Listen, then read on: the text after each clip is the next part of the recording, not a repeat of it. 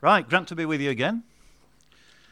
Um, we're going to have a look at James chapter 2. I know you're working your way through James on a Sunday evening. So we've arrived at chapter 2, and I'm going to read the first 13 verses. So, James chapter 2, and beginning to read at verse 1. My brothers, as believers in our glorious Lord Jesus Christ, don't show favoritism. Suppose a man comes into your meeting wearing a gold ring and fine clothes, and a poor man in shabby clothes also comes in. If you show special attention to the man wearing fine clothes and say, Here's a good seat for you, but say to the poor man, You stand there, or sit on the floor by my feet, have you not discriminated among yourselves and become judges with evil thoughts? Listen, my dear brothers, has not God chosen those who are poor in the eyes of the world to be rich in faith and to inherit the kingdom he promised those who love him? But you have insulted the poor. Is it not the rich who are exploiting you? Are they not the ones who are dragging you into court? Are they not the ones who are slandering the noble name of him to whom you belong? If you really keep the royal law found in Scripture, love your neighbor as yourself, you are doing right. But if you show favoritism, you sin and are convicted by the law as lawbreakers. For whoever keeps the whole law and yet stumbles at just one point is guilty of breaking all of it. For he who said, Do not commit adultery, also said, Do not murder. If you do not commit adultery, but do commit murder, you have become a lawbreaker. Speak and act as those who are going to be judged by the law that gives freedom. Because judgment without mercy will be shown to anyone who has not been merciful. Mercy triumphs over judgment. Let's pray. Father, we thank you for your word. We thank you that you deal with us on a daily basis. We pray that we might not quench nor resist the Holy Spirit.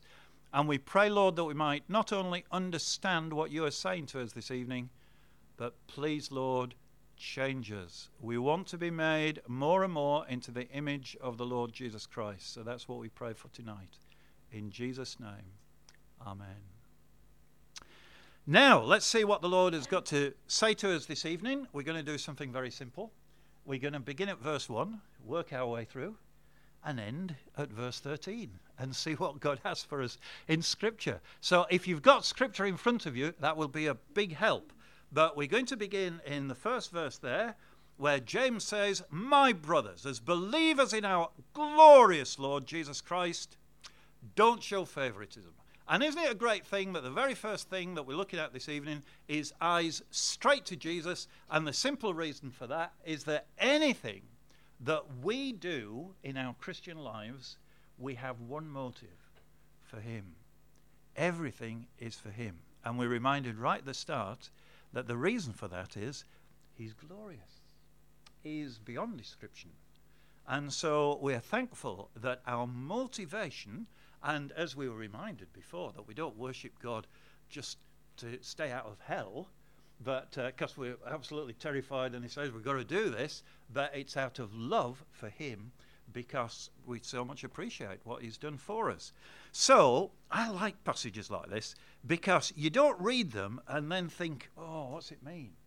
Well, you'd have to work really hard to find out what the Bible's saying here. We know what it means, don't we? And here's a command right at the start. I trust we've come to church with this desire Lord, what have you got for me? What do you want me to know? How do you want to change my life? How do you want me to think? And here's a command to start with don't show favoritism, don't show partiality, don't discriminate, don't favor one person above another. And that's what the Lord is saying to me and you tonight. And straight away, I don't know about you, but I feel convicted because I think we can all be prone to favor one sort of person above another. And it's in the human heart. So the Lord very simply says to us tonight don't be like that. Don't show partiality. And then he goes on in verse 2 and says, uh, he gives an example. Suppose this man comes into your meeting, and uh, here's a man with a gold ring on and designer clothes, and here's a fella who's shabby. He's only got one shirt and one pair of jeans, and uh, he comes in, and they're both brought into the meeting, and there's a discrimination takes place. You say to the rich man, "Oh, great to see you. You come and sit over here." And you've got a special chair for them, and you sit them down. And to the poor man who's shabby, well, you, well, you can stand at the back, or I'll tell you what, you come and sit on the floor next to me. Now, James says that as an example, because clearly the people he's writing to, then that sort of thing might be going on. It's a specific example. But he says, if you behave like that, you have discriminated amongst yourselves, and it's not just that your thinking's a bit wrong, but look how he describes it. He says, You've become judges with evil thoughts. You are favoring one person above another in this situation because that person has wealth and no doubt influence, and that person hasn't got wealth and no doubt no influence. So, actually, the problem is your thoughts, and the thoughts aren't just a little bit askew, those are evil thoughts, discriminating from one person to another. Now, this is a particular example that James is dealing with, with the people that he's writing to. But when you think about this, discrimination, we know, don't we? This is always a hot topic, is discrimination. And it's lovely that the Lord speaks directly to the subject of discrimination because human beings can discriminate and choose one person above another, show favor to one person and not favor to another for all types of reasons. And we'd be here all night if we went through all, all the examples, wouldn't we? Because, do you know, I used to live in Kirkby. Jill and I, my wife, when we first got married, we lived in Kirkby on Merseyside. And uh, Kirkby was a new town. They ripped the heart of Liverpool out, Scotland Road, and they brought everybody who lived there and dumped them in a field on the outskirts of uh, Liverpool, basically, a lot of years ago, this. So we were in this massive council estate, and there was a road running through the council estate. And one side of the road, we were gas central heating. The other side, in the blocks and in the maisonettes and stuff, was electric, Lecky in Liverpool. So gas side, Lecky side. Now, all these people came from the same area in Liverpool. They were all Scouse. I think we were the only Scouse that, uh, not we weren't Scouse. I can't remember anybody else who wasn't Scouse who lived there. And so these people were virtually identical. And they all had the same taste, they liked the same music, and really it was one people.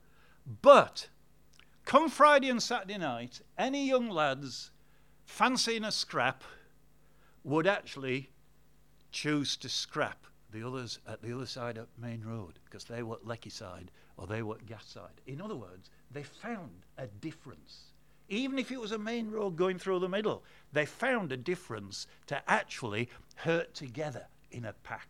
Now, that's what human beings do, don't they?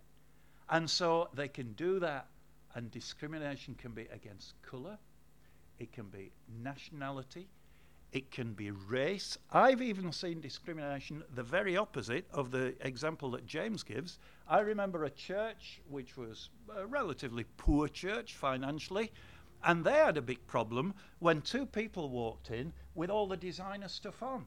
And they spoke a slightly different, posher, if you like, uh, way of speaking. And they found it very difficult to settle in that church. It was the opposite of this. Discrimination can work in any type, even if it's just there's a sort of person I like. They get me jokes. They support the same team. They think like I do. And so you can show favor to a person because of any of these things and not show favor to somebody else because they don't fit. Wow. Don't show favoritism.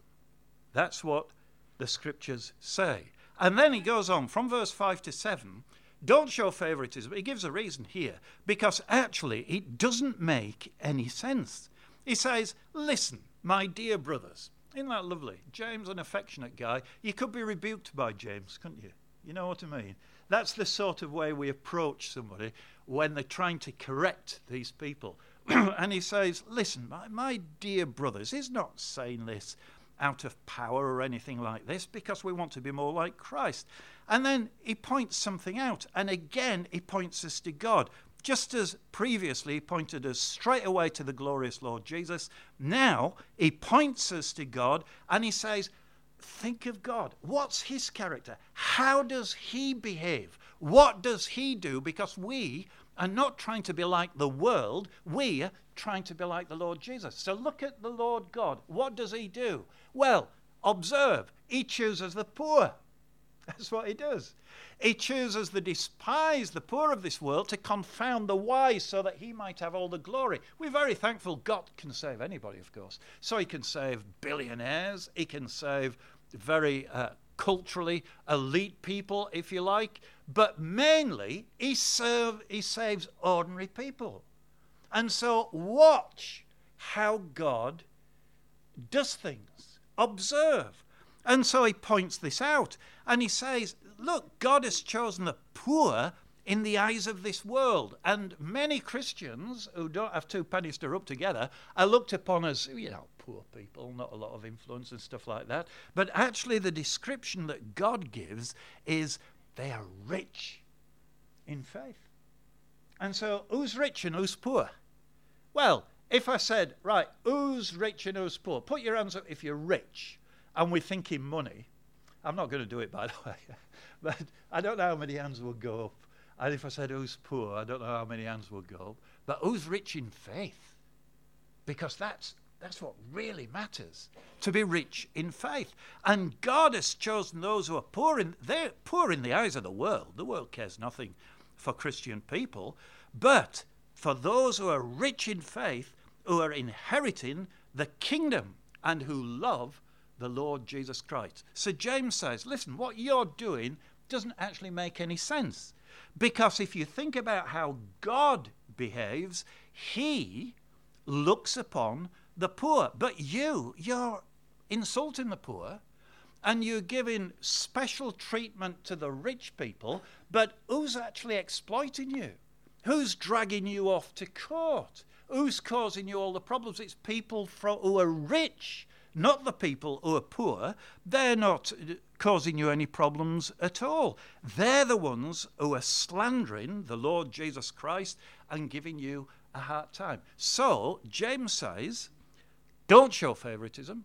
In this particular case, especially don't show favoritism to rich, influential people over poor people because it doesn't make any sense. God doesn't do that. And besides, it's not the poor who are causing the problem, it's the rich.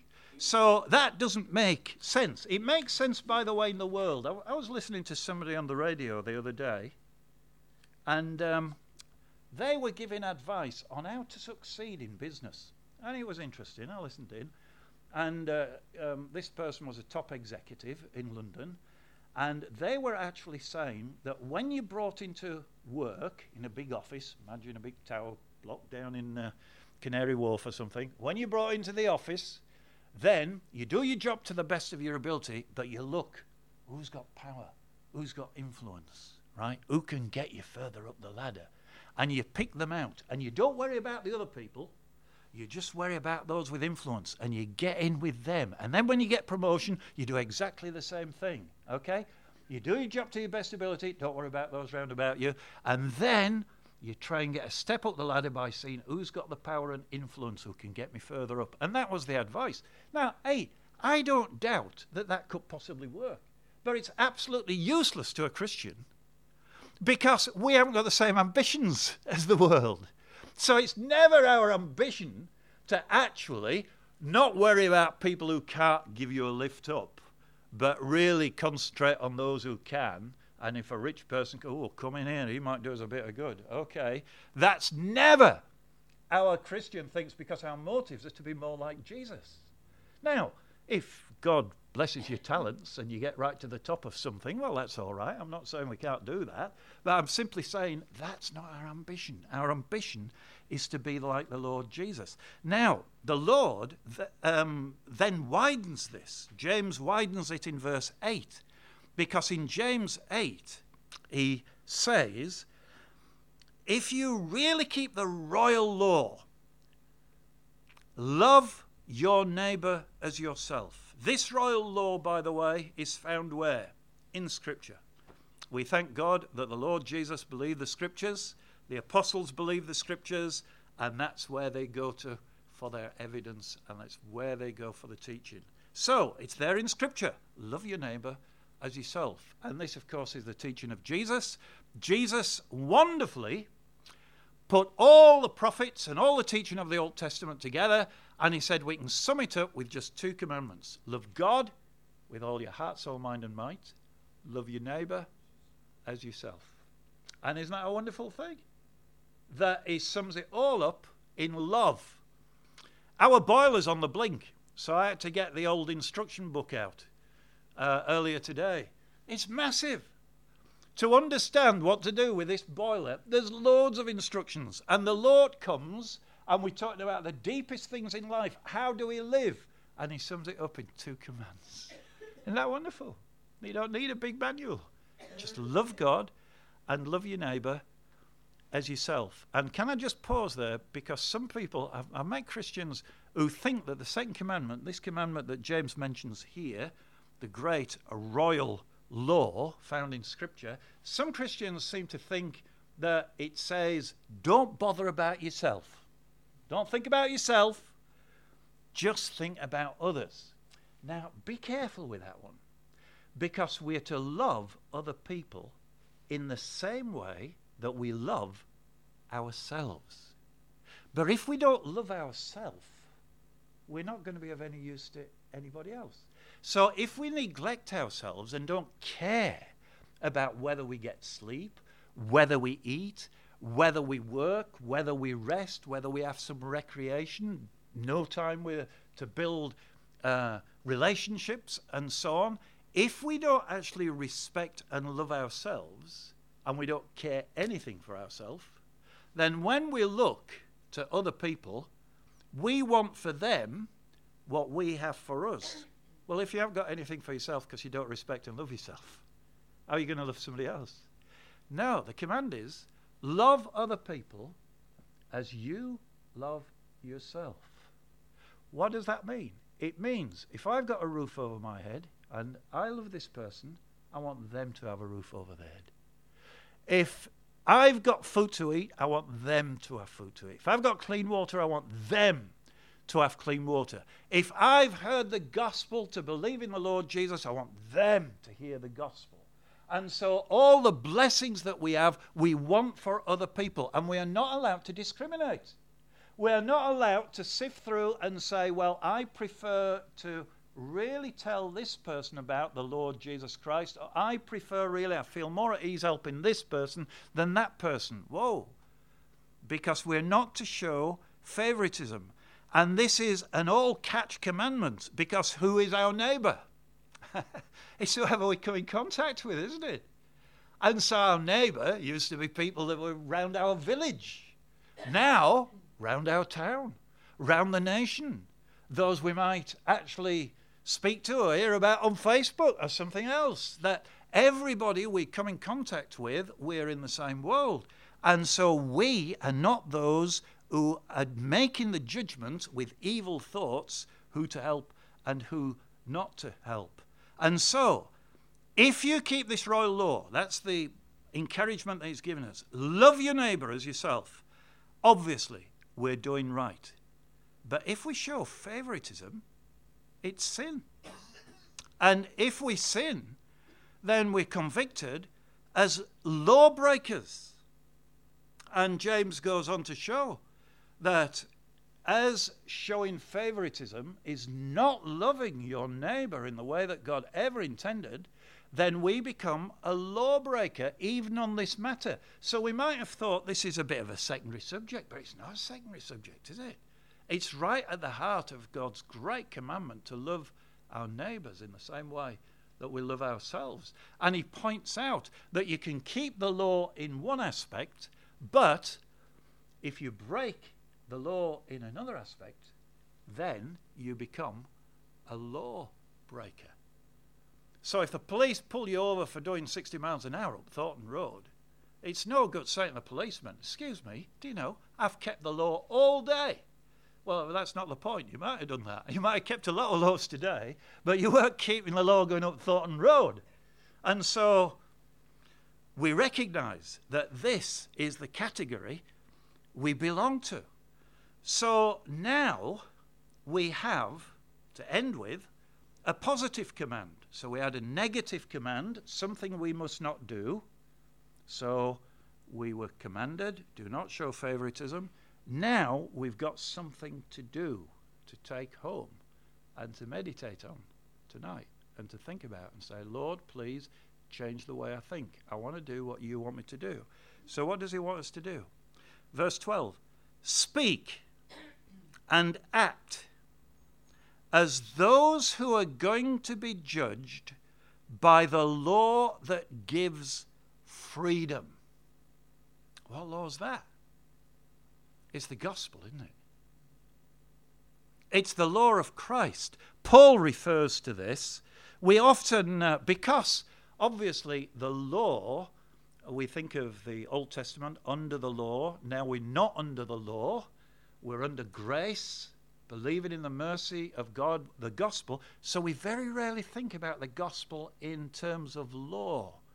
But there are a few places in Scripture where it's referred to like that. Let me read you a bit from 1 Corinthians 10, uh, 1 Corinthians 9, sorry. I'll read the old passage because this is a passage which really is, is massive on evangelism. It's fantastic passage on evangelism. So, Paul says to the Corinthians, Though I am free, this is uh, 1 Corinthians 9, by the way, 19. Though I am free and belong to no man, I make myself a slave to everyone to win as many as possible.